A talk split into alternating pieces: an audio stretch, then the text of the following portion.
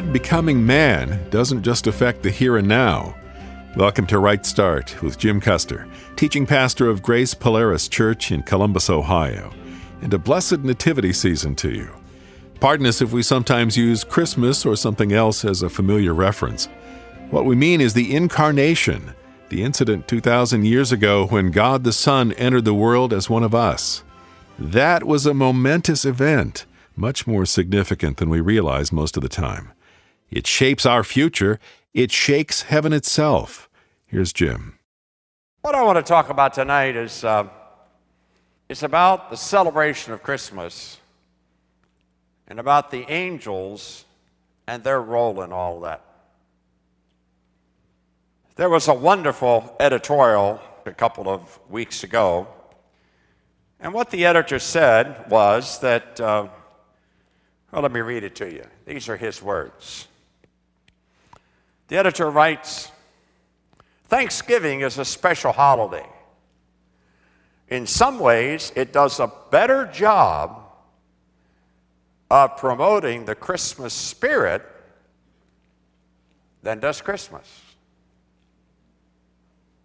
On Thanksgiving, we are reminded to note and savor our blessings and to reach out in generosity to our neighbors and our community. Unlike Christmas, the only gifts that are expected at Thanksgiving are ones that most can provide without piling up a mountain of debt gifts of time, companionship, good cheer, and food. Thanksgiving is the holiday calm before the storm of feverish Christmas commercialism, consumerism, gift buying, anxiety that, that traditionally descends on the nation the very next day. On Thanksgiving, we gather with friends and family to strengthen bonds of love, friendship, sometimes after long absences. Many times, a place is made for newcomers to the gathering, thanks to the marriages and births that have enlarged the family since, last Thanksgiving. It's amazing. He ends. This is a wonderful holiday. There's much to be thankful for. Have a good one. End of quote. When I first read it, I felt offended. But then I thought, well, the whole point of the article that's not stated is that Thanksgiving is not Christmas. We don't celebrate the same thing at Christmas time. And while all of us decry and all of us are upset with the pressure and commercialism and all of those things that are part of the, the celebration of Christmas, Yet that's really not the purpose for a Christmas celebration. Or to put it another way, if making my neighbor and family happy, and if meeting material needs of my friends and neighbors is the goal of the Christian life, then Thanksgiving would outrank Christmas. But that's not what Christmas is all about. As far as I know, no one has been able to prove exactly what the date of Jesus' birth was, but that's not why we celebrate Christmas. We're celebrating an event that transcends the date. And to put that in perspective for the next few moments, I'd like to talk to you about why were the angels so happy the night Jesus was born? and laid in a manger. I mean, on first blush, you, you'd say, you know, they got no dog in that fight. Why they even mess with it? Why, why, why, does it, why do they even take time to come down and speak to the shepherds, to praise God in the presence of the shepherds, to make sure the shepherds understand where and who is lying in a manger just beyond the ridge? They don't have a dog in that fight. So why are they so excited? But you know, the more I thought about it, the more I realized how very critical the birth of Jesus was for the angels. Would you track with me for a few moments tonight? Start with me first, please, in the book of Hebrews, chapter 2. Hebrews, chapter 2. Here, the writer of Hebrews is comparing Jesus with the angels. He's making the point that Jesus is far, far, far superior to the angels. Chapter 2, verse 5. For he, that's God, has not subjected to angels the world to come that we are talking about. And then he quotes the psalm What is man that you remember him, the Son of Man that you take care of him? You made him lower than the angels for a short time. You crowned him with glory and honor and subjected everything under his feet. Commentary. For in subjecting everything to him, to man, God left nothing not subject to him. As it is, we do not yet see everything subjected to him, but we do see Jesus made a little lower than the angels for a short time, so that by God's grace he might taste death for everyone. We see him crowned with glory and honor because of the suffering of death. The thing I want you to take from that verse is that the angels do have a dog in this fight. God's purpose in creation was to create a being, man, male and female, who would be made in his image after his likeness, and to whom God could assign the stewardship of all that he had created, and that includes angels. The angels know that. The angels were delighted to see a work in progress whereby God would appoint someone to be the head man, and that that head man and those connected with him would be the ones ruling over the angels. Now, tuck that in your mind. We'll come back to it. Turn over to chapter 9 of Hebrews. Hebrews chapter 9. Here it's talking about the superiority of the, of the sacrifice of Jesus Christ, his, his, his death. And in chapter 9 of Hebrews, there's this interesting look sideways. It's not the main point of the passage, but it is a very interesting insight. Hebrews 9, verse 23. Hebrews 9, 23. Therefore, it was necessary for the copies of the things in the heavens to be purified with these sacrifices. But the heavenly things themselves to be purified with better sacrifices than these. Now, what he's saying is that the Lord Jesus Christ, in his sacrifice, in his death, accomplished a work that the sacrificing of bulls and heifers and rams and lambs could not accomplish. That while the animal sacrifices had a sphere of influence in the economy of God over the copies. They couldn't purify the original things in heaven of which those earthly tabernacle, temple things, articles were copies. You get that? You see that? Now, if I might be so bold tonight, that says that when Satan defected and Adam fell, something happened in heaven. Something happened in heaven that made heaven less perfect than it had been. And then when God commanded Moses to build the tabernacle, he provided symbols in the tabernacle and the instruments, symbols, earthly symbols, where the sacrifices and oblations and offerings and prayers were made. Those were earthly symbols to represent on earth, in a minor sense, the major realities of those things in the heavens themselves. You see that?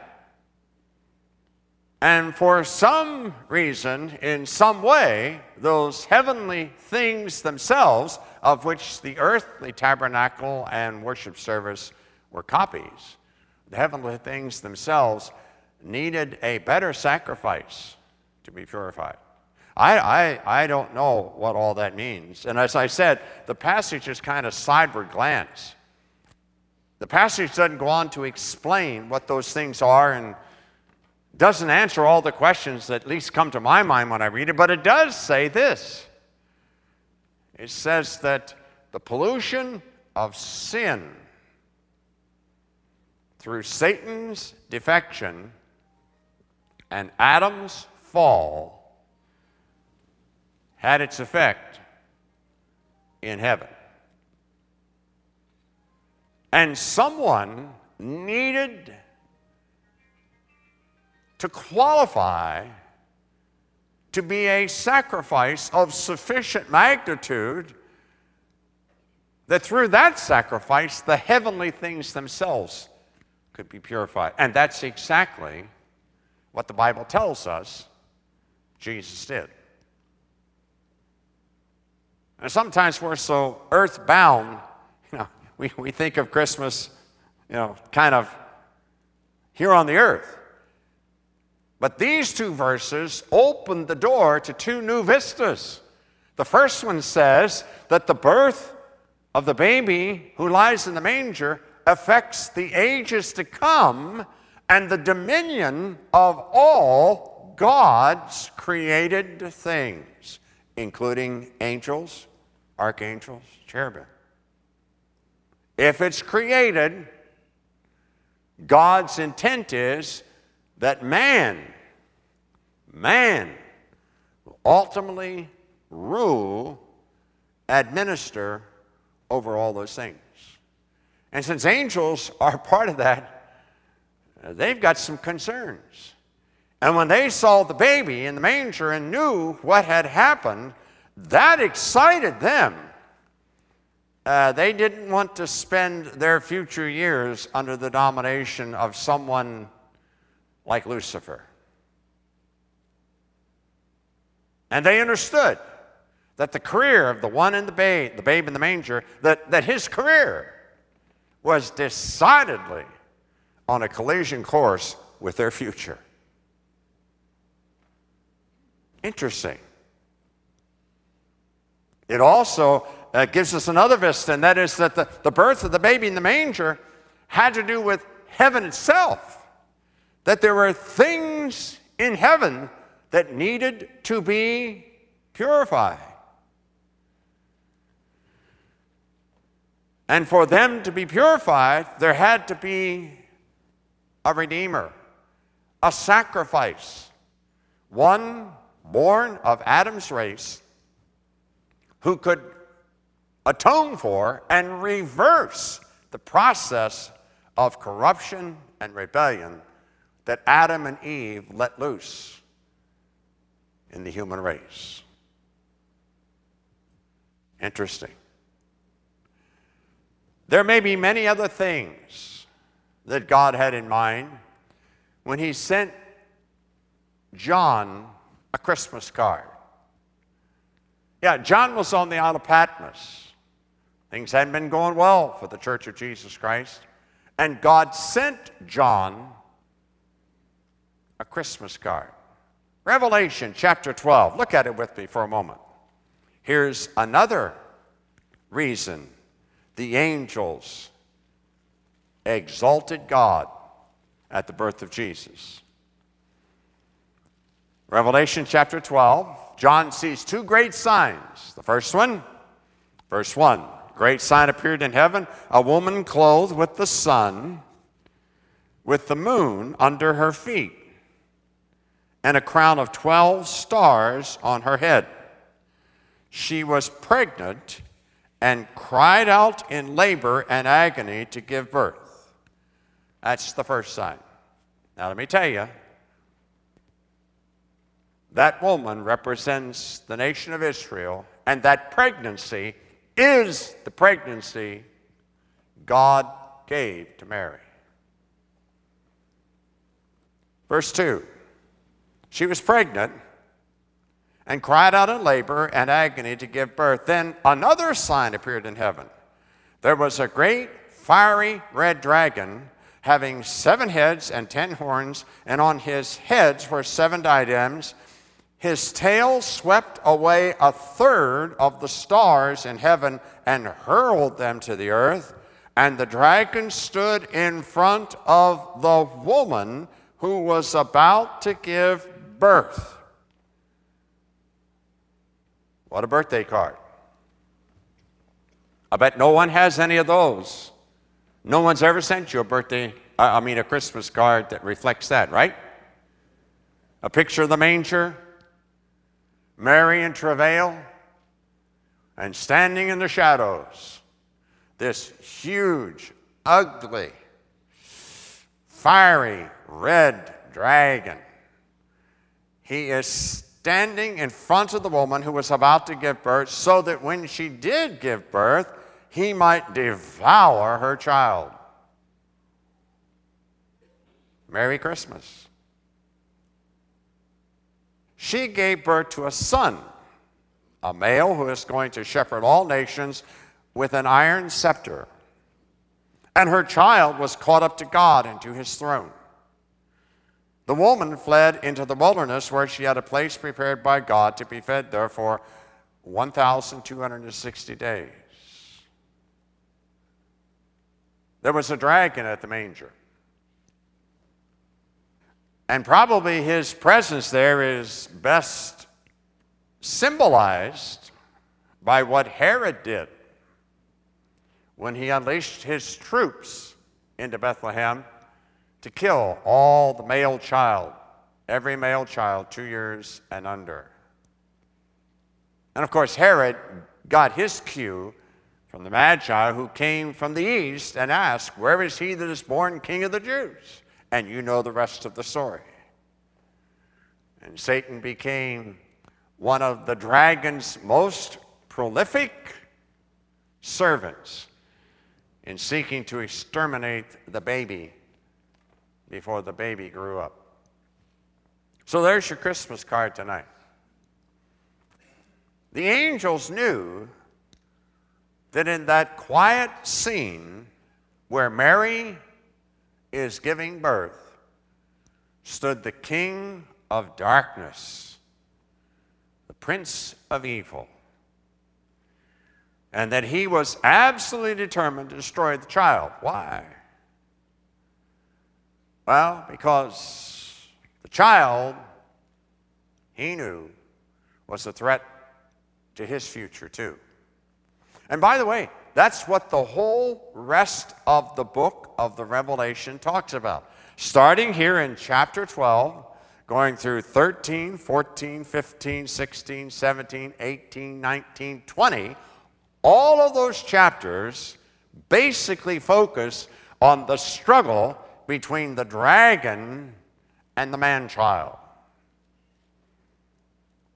And there's some fascinating things that you'll find if you look through that passage. And that passage also focuses in on that 1260 days. Now, that 1260 days is the last three and a half years of what we call the tribulation period. It's that time when Satan is given by God, when the dragon is permitted by God to give his best shot at conquering the world. and bringing all the world's people under his sway and making it impossible for God to fulfill his plan of ultimate redemption and salvation. See, the angels knew that. They did have a dog in this fight.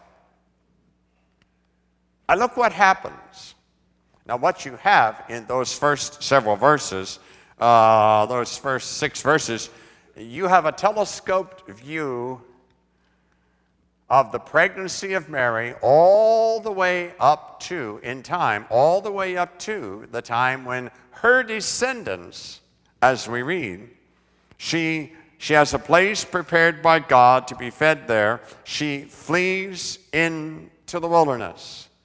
And what's Satan's experience? What's the dragon's experience? Well, he's been trying all that time to destroy her seed, to destroy the nation to whom God made the promises.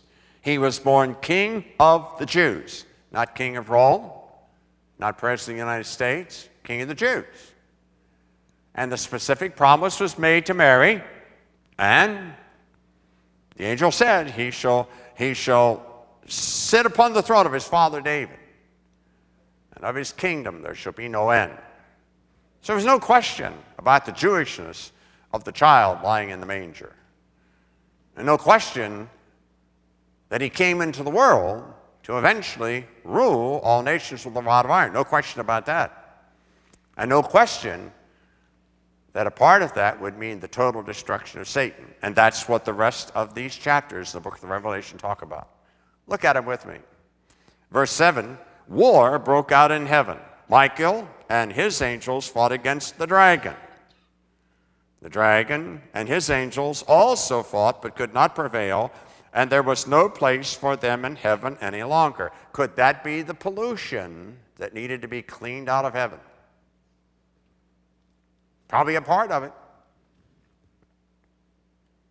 But at that point, the dragon no longer has access. The dragon, the dragon no longer has access to the very presence of God he is banished to the earth along with his angels, those who have chosen to follow him.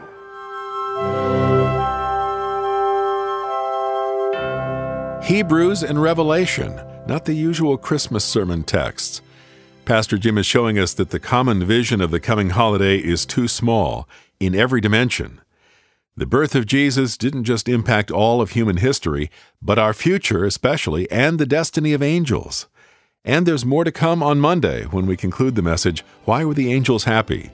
If you'd like to have the talk on CD, we'll send it your way for a gift of $7 or more. It is not part of our Hebrews series, which we've suspended for the moment. If you would, please carve out a few minutes in all your holiday hurry to visit our website, rightstartradio.org. You'll find a link to get signed up for the daily podcast, and that's a good way to stay in the flow when your routine is scrambled. You can email us, hear tons of sermons and radio shows. Don't forget the radio or the org in the address rightstartradio.org. One of the important things you can do there is to make a secure online donation. It's just about the end of the year, which is one of the points in time when we strategize about the near future, based in part on how the support is coming in. We hope many of you will come through for us just now. Thanks for considering that. RightStartRadio.org, or if you'd rather contact us by mail, reach us at RightStart, P.O. Box 437. Worthington, Ohio 43085 USA, or call toll free 1 800 984 2313. That's 800 984 2313. Thanks for listening. I'm Dan Pope. Have a great weekend. On Monday, we'll think more about how the incarnation changed both heaven and earth. We'll dive into part two of Why Were the Angels Happy? Please join us then for the next Right Start. Thank you.